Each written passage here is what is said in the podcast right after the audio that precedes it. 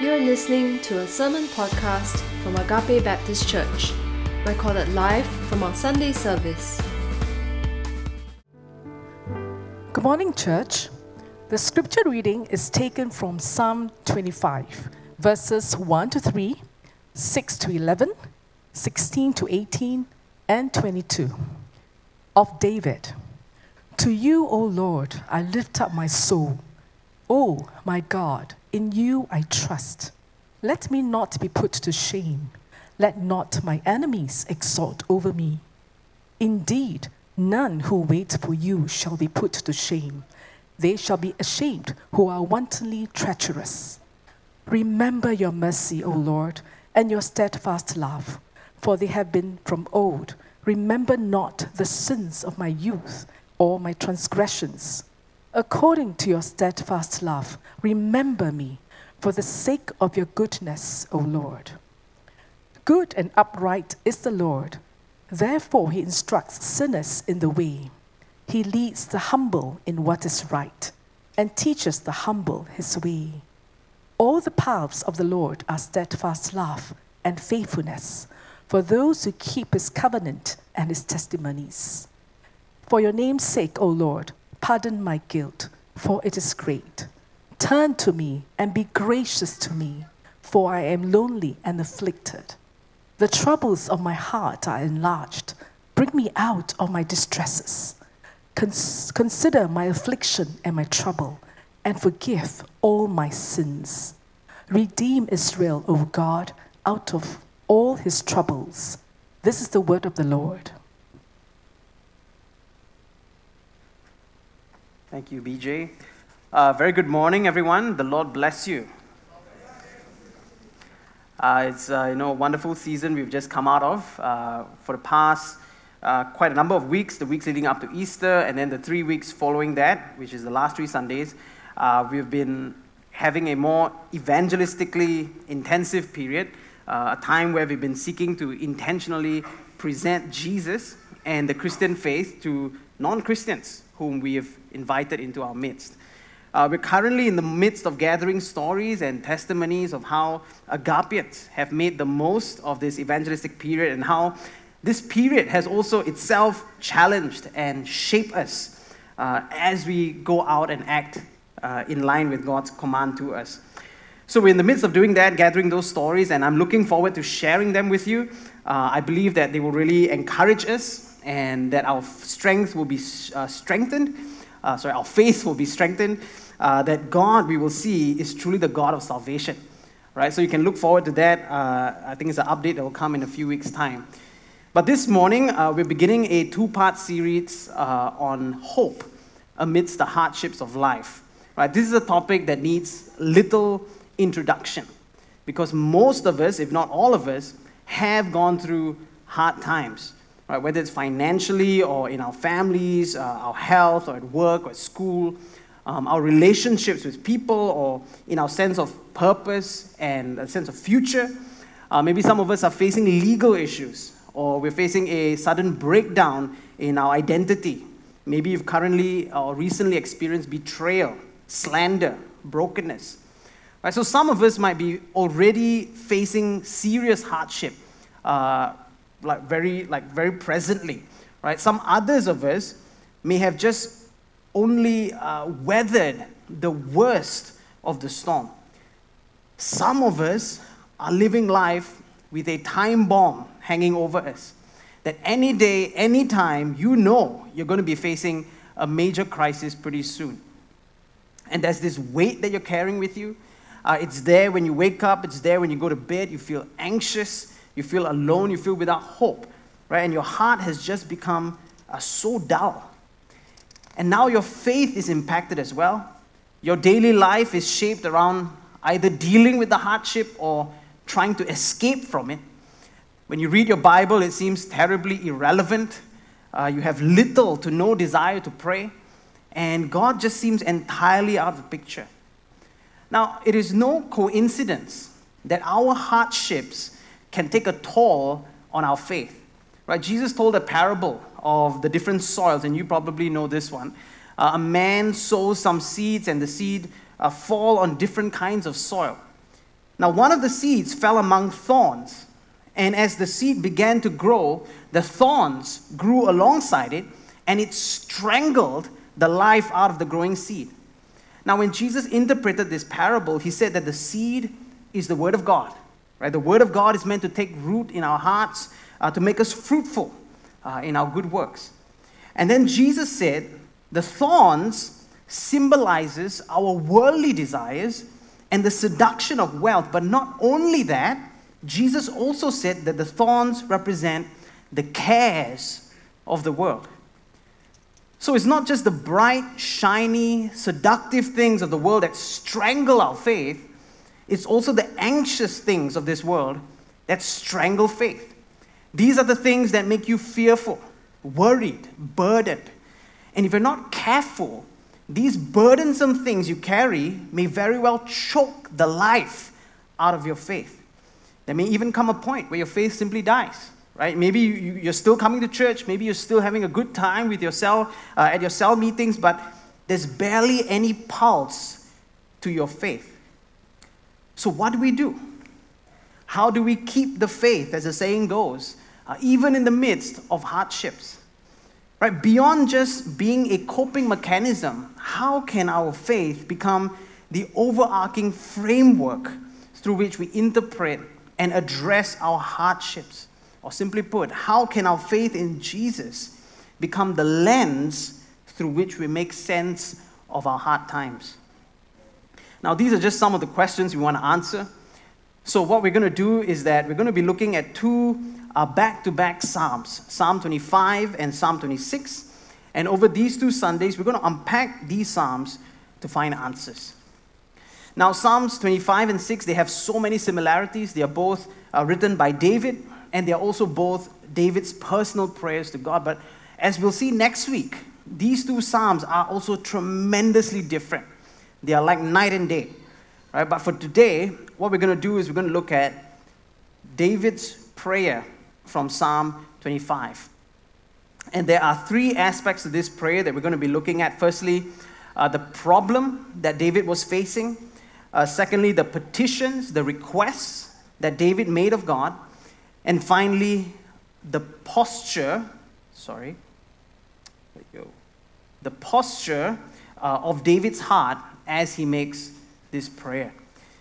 Now, Psalm 25 is a pretty lengthy psalm. Uh, it's very long. I'm not going to be going verse by verse, nor am I going to be uh, flashing every verse I mention on the screen. So, uh, what I'm going to do is I'm going to be referencing the verses verbally as I go through the sermon. So, if you have your Bibles with you, all right, I encourage you to open them up to Psalm 25 and just leave them open with you uh, as we go through the sermon, and I think it'll really help you to follow along.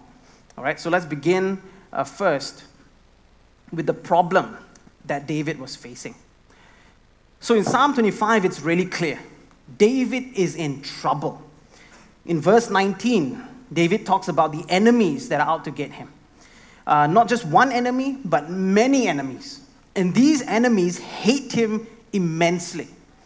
In verse 15, David says that he has even gotten caught in a trap that they have laid out for him. Now, his psychological state, David reveals in verse 16 that he's lonely, he's afflicted. He feels helpless, he feels wretched. In verse 17, David declares that the troubles of his heart are enlarged, meaning that he's anxious, he's fearful, he's worried all the time. He's overwhelmed by numerous distresses. Now, we don't really know what exactly David was going through. Right? We don't know the specifics, we don't know the details, but what we do know is that David is worried about a number of things. Right? One of those things is that he's worried he's not going to be able to escape this trap uh, that he's been caught in. He's worried that he's going to be put to shame, that his reputation, his name is going to be dragged through the mud, and there's nothing he can do about it. And as the king of Israel, David is worried that his troubles will engulf the entire nation and that the whole nation will suffer because of him. Now, these are just some of the things that David is worried about, but there's a twist to Psalm 25. Right? There's, there's, there's a sudden twist that you realize. David, you see, he is not blameless for the state of his affairs. David is not innocent with regards to what he is going through.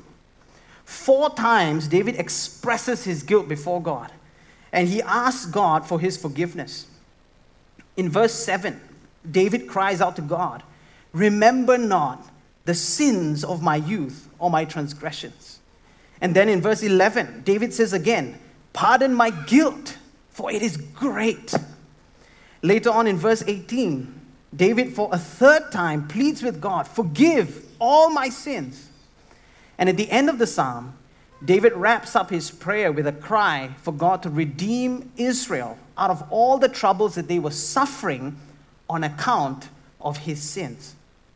Now, what these repeated admissions tell us is that David is in no small part responsible for the hardships that he is now experiencing. David sees a correlation between his sins and his problems. David is asking God to rescue him from a mess of his own making. Now, people, have you ever been in that place? Have you faced the problem that David is facing here in Psalm 25, where all your sufferings are largely a consequence of your own actions? Right? That, that, that it is in no small part your fault that things are falling apart the way they are. Have you been there? Or are you even now, perhaps, in a mess of your own making? Now, maybe as a student, you know, you've lost every opportunity to further your education. Every door is closed to you because of your laziness and procrastination. Maybe your relationship as a father with your children is on the rocks because of your stubborn pride and the hot anger that you display against them. Maybe your marriage is falling apart because you have been busy flirting with your colleague.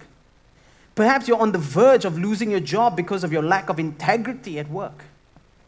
Maybe you're facing a, a crisis of your health because you've had little to zero self control when it comes to food and when it comes to managing your stress. Now, have you been there before? Or are you now in the middle of a mess of your own making? Or perhaps is your life slowly but steadily progressing towards a guaranteed disaster because of the sins that you are currently indulging? Now, how do you deal with such situations? How do you deal with the sin, your sin, that has brought about all these hardships? And how do you have hope? Or are you not supposed to have hope because all of this is your fault? It's one thing to face random, innocent sufferings, but it's another thing when your actions are one of the main reasons for your own suffering. So now we look at David, and how does David deal with his own mess? What does he pray? And how does he pray? Let's first look at what David prays in part two the petitions. So, as I mentioned earlier, David is in trouble. This is a trouble of his own making. David has confessed his guilt. But what specifically does David pray for? What does he ask from God? Now, Psalm 25 is quite a messy psalm. All right, uh, you look at it and you realize that the prayer requests are all over the place. They're repeated and you know they're not quite consistent. And the truth is that perhaps this is a reflection of where David is, but also uh, is a truth that all his petitions are actually interconnected. Now, two of David's petitions are fairly obvious. Right? The first request David makes is for deliverance. Uh, in verse 2, David asks that he would not be put to shame, that his enemies would not triumph over him. Later in verse 20, David asked God to guard his soul and deliver him. David was in trouble, and so naturally, he asked God to deliver him. Now, the second request David makes is for forgiveness. Uh, earlier on, we looked at certain places in the psalm uh, where David confesses his sins, and then he also asks for God to pardon his guilt and to forgive all his sins. And again, this is a natural thing to pray, especially since David's trouble is connected to his own sins. Now, those are the two fairly obvious requests that David makes of God. He prays for deliverance he prays for forgiveness. But the bulk of David's prayer focuses on two things. And I want to give, give these two things uh, a bit more attention. Now, the first petition that David makes is to be turned to God. In Psalm 25, David expresses such a desire to know God's ways, and David wants to be set on the proper path. In verse 4 to 5, David says, Make me to know your ways, O Lord. Teach me your paths. Lead me in your truth and teach me. David wants to walk in God's ways. He wants to live as God would want him to live, but David knows he can't do it by himself. He needs God Himself to help him, to teach him, to lead him, to guide him. Now, later in verses 8 to 10, verse 12, David again expresses his desire for God to enable him to walk in the right paths.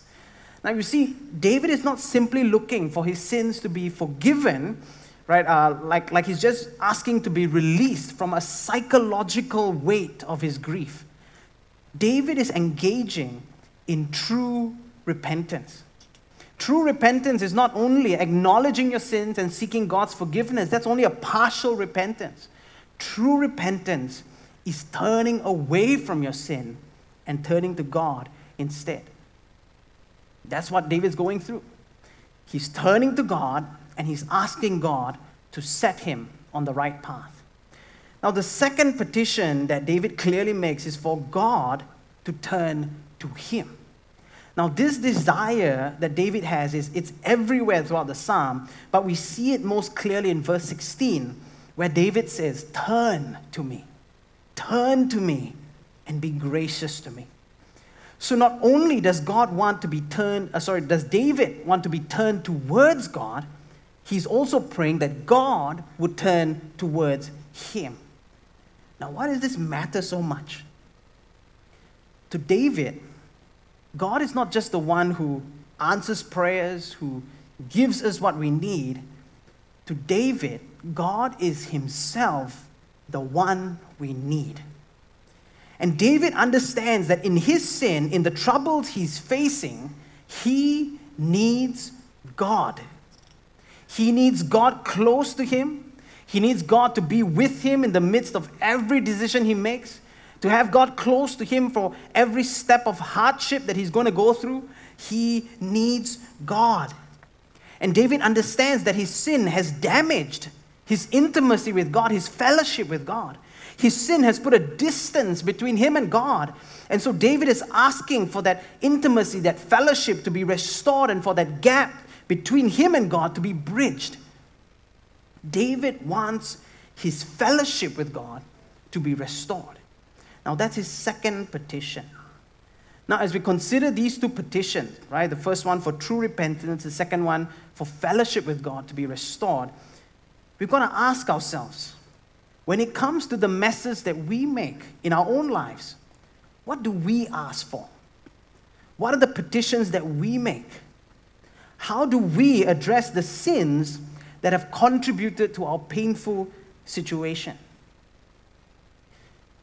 When I consider my own heart, I find that there are a number of ways that I might address my sinful situation before God. And maybe some of you might find these things familiar. Right now, the first way I might address my sinful situation is to play the victim. And this is where I magnify my sufferings, but I minimize my sin. I come before God with an attitude that says, God, I'm suffering so much, you have to help me. But I take no ownership of my sinful contribution to my suffering. Now, a second way I might address my sinful situation is to play the therapist. This is where I magnify my guilt, my anxiety, my fear, without actually dealing with my sin. In prayer, I come before God. I admit that I've done wrong. I admit that, that my wrong has contributed to this difficult situation I'm in. But I have no intention of turning towards God. And after I pray and I pour out my heart, I, I walk away and I say, Oh, it feels so good to get this off of my chest. Now, the third way I might address my sinful situation is to play the negotiator.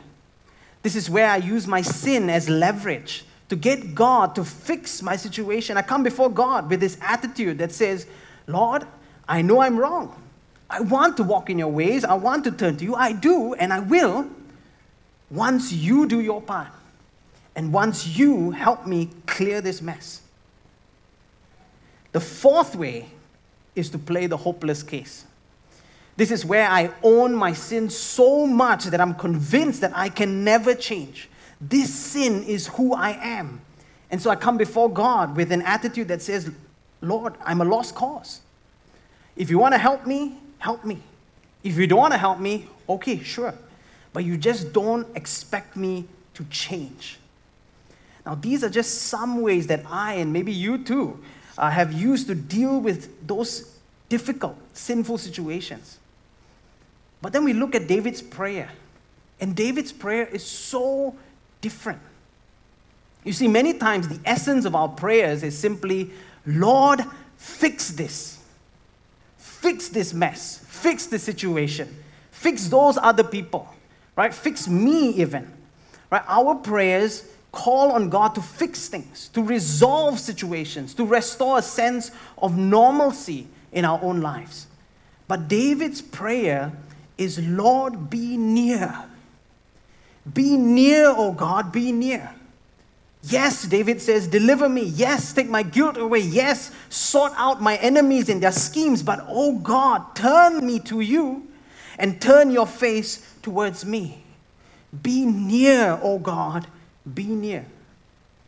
And what David's petitions teach us is to go beyond praying those fix it prayers to boldly pray those be near prayers. Be near, oh God, be near. Now, this does mean that we've got to confess our sins.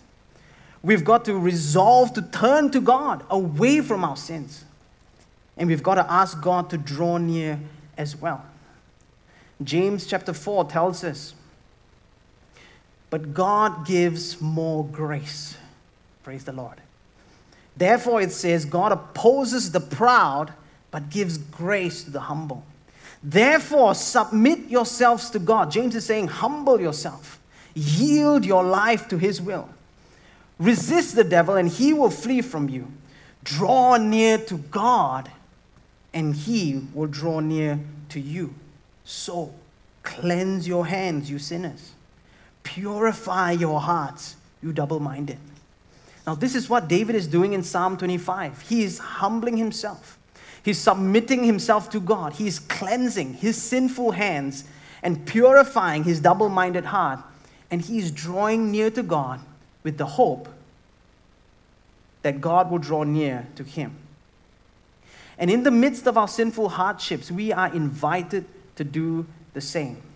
People, hard times are opportunities to draw near to God. Are you going through a hard time? God is inviting you to draw near to Him in repentance as He draws near to you in fellowship. Be near, O oh God.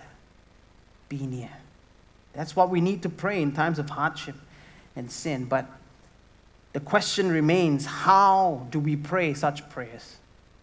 We come to the final part the posture of David's heart in his prayer.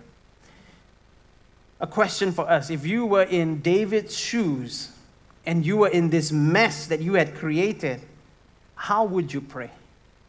What kind of posture or tone or attitude would you bring before God?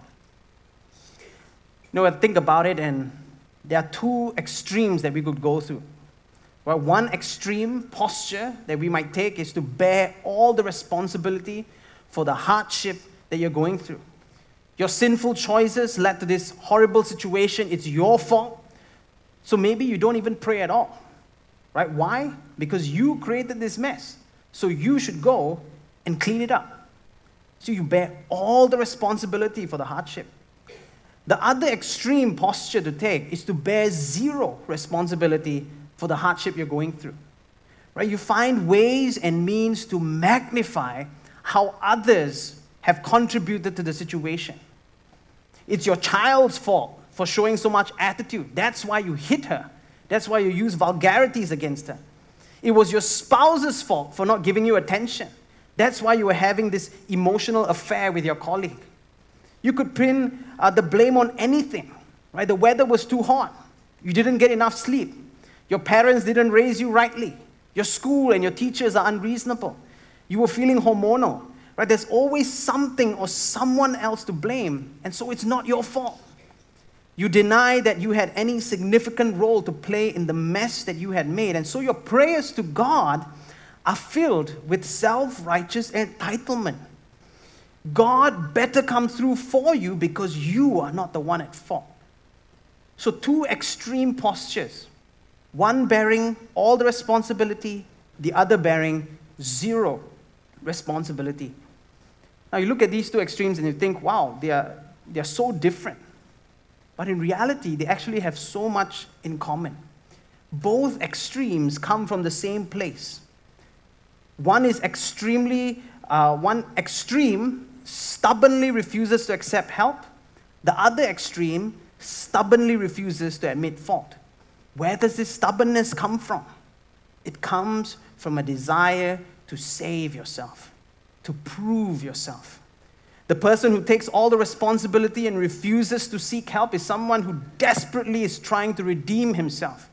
Fixing the mess he made is his way of proving that he is a good person.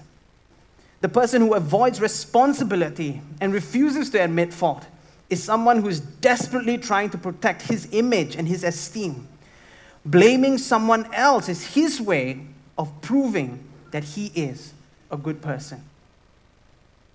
But we look at David in this psalm and we realize that his posture is neither one of taking all the responsibility nor taking zero responsibility.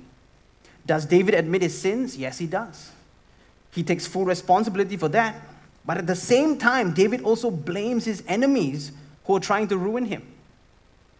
Yet, what is very clear is that while David is not trying to cover up his fault in this matter, yet David is nevertheless looking to God for help. And what we find is that David's posture is a posture of humble confidence. Three times in the psalm, David declares that he is waiting for God. What does it mean that David is waiting for God? In verse 1 and 2, he says, He has lifted his soul to God, he has put his trust in God. Verse 15, he says, He has fixed his eyes on God, confident that God will deliver him from the trap of his enemies. Verse 20, he is trusting that God will guard his soul and deliver him. He has made God his refuge. David is waiting for God with confidence. And this is not a self uh, entitled kind of confidence, right? David is not saying, God, you owe me, so I'm waiting anytime now. That is not how he's doing it. This is a humble confidence. David readily confesses his sin, and yet he is confident that God will come through for him. Where does David get his confidence? David is the one that sinned. He's the one that messed up. He's the one suffering the consequences of his own actions. Where does his confidence come from? People, David's confidence comes from God's character, from knowing who his God is. David is confident because he knows that God is a God who saves. There should be a slide for this. God is a God who saves. David is confident that he will not be put to shame, that his enemies will not defeat him. Why? He says in verse 5 Because you are the God of my salvation. David's confidence comes from knowing God's character. God is the God of salvation. David is confident because he knows that God is good. In verse 7, David pleads with God not to remember his sins, but to look upon him favorably. Why? David says, For the sake of your goodness, O Lord. And then he goes on to say in verse 8, Good and upright is the Lord. And because God is good, David is confident that God will turn sinners like him, like David, away from their sin and towards God. Thirdly, David is confident because he knows that the Lord is faithful. Now, throughout the psalm, David addresses God as the Lord, capitalized L O R D. Right? And this is God's covenantal name in the Old Testament, Yahweh. And this is the God who is gracious and merciful, who abounds in steadfast love. And David says in verse 10 all the paths of Yahweh are steadfast love and faithfulness. God is faithful. God is faithful to his own glory. And so David pleads in verse 11 that God would forgive his sins for the sake of the name of Yahweh. God is faithful to his own glory. But God is also faithful to those who put their trust in him, to those who keep his covenant and testimonies. Verse 10. David says in verse 14, the friendship of Yahweh is for those who fear him, and he makes known to them his covenant. God is faithful to his people. His people are not perfect, they're not sinless people. Many times the people of God are frail, they are weak, and many times they're so foolish as well. And as God's people, we do get into deep trouble because of our own sins. But nevertheless, the people of God are those who keep putting their trust in Him, who come humbly to Him in fear and repentance, who look to God to save them, not because they are so good, but because God is good and God is faithful and because He is the saving one. People, do you know what we call this kind of a humble confidence in God's character? We call such confidence faith. Faith is confidence in God's unfailing, unchanging character. And when we go through hardships, even though it's because of our own sins, we are still invited to draw near to God with faith, with that humble confidence in who God is. And even in the worst times, we can have hope. Hope that, yes, God can deliver us, but also hope that even in the midst of the fire and through the storm, God is with us. And where God is, as David knew so well, God's blessings abound. God Himself becomes that foundation that we all need when our lives are falling apart. And when God is near, we are never really, truly defeated, no matter how painfully our situations may get resolved. People, we have a greater reason for faith, actually, for that humble confidence than David did. God has sent us His Son. Jesus came to dwell among us, to show us the way, to meet us in our loneliness and affliction, and to extend to us the friendship and the nearness of God. But God also sent his son Jesus to die so that what David prayed might come to pass. That God would no longer remember the sins of our youth and our transgressions so that God would pardon our guilt, even though, yes, it is great, so that God would forgive all our sins and that He might redeem us out of all our troubles. God sent Jesus, His Son, to take our place in sin so that we might enjoy Jesus' position, so that we might enjoy all the privileges that Jesus had in His righteousness.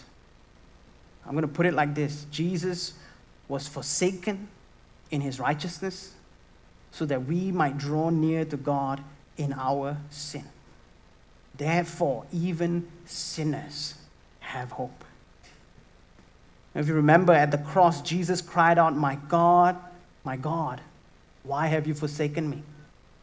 But as Christians, even in times of our self made troubles, because of our sins, because of our sins, because of our stupidity, we get to still say, if God is for us, who can be against us? He who did not spare his own son, but gave him up for us all, how will he not also with Jesus graciously give us all things? Who shall bring any charge against us? It is God who has justified us. Who shall condemn us? Jesus is the one who died. More than that, who was raised and is now at the right hand of God, interceding for us, praying for us even now. Who shall separate us from the love of Christ?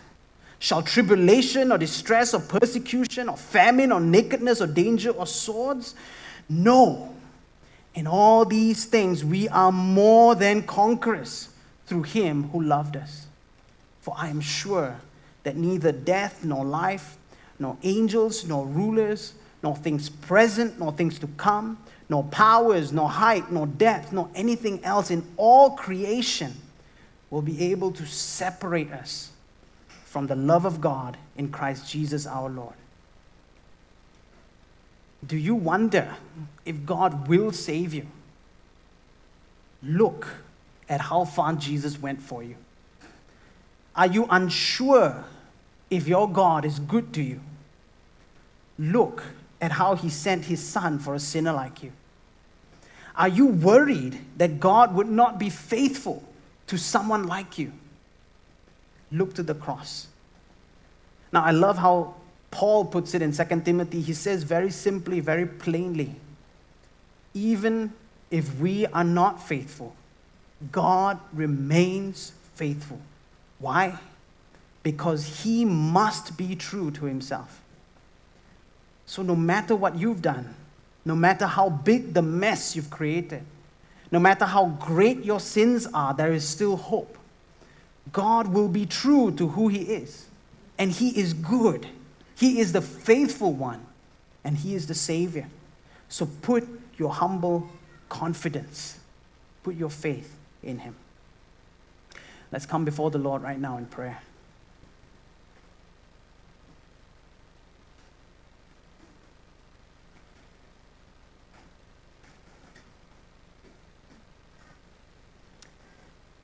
Lord, we thank you for your word this morning. Who is like you, O Lord?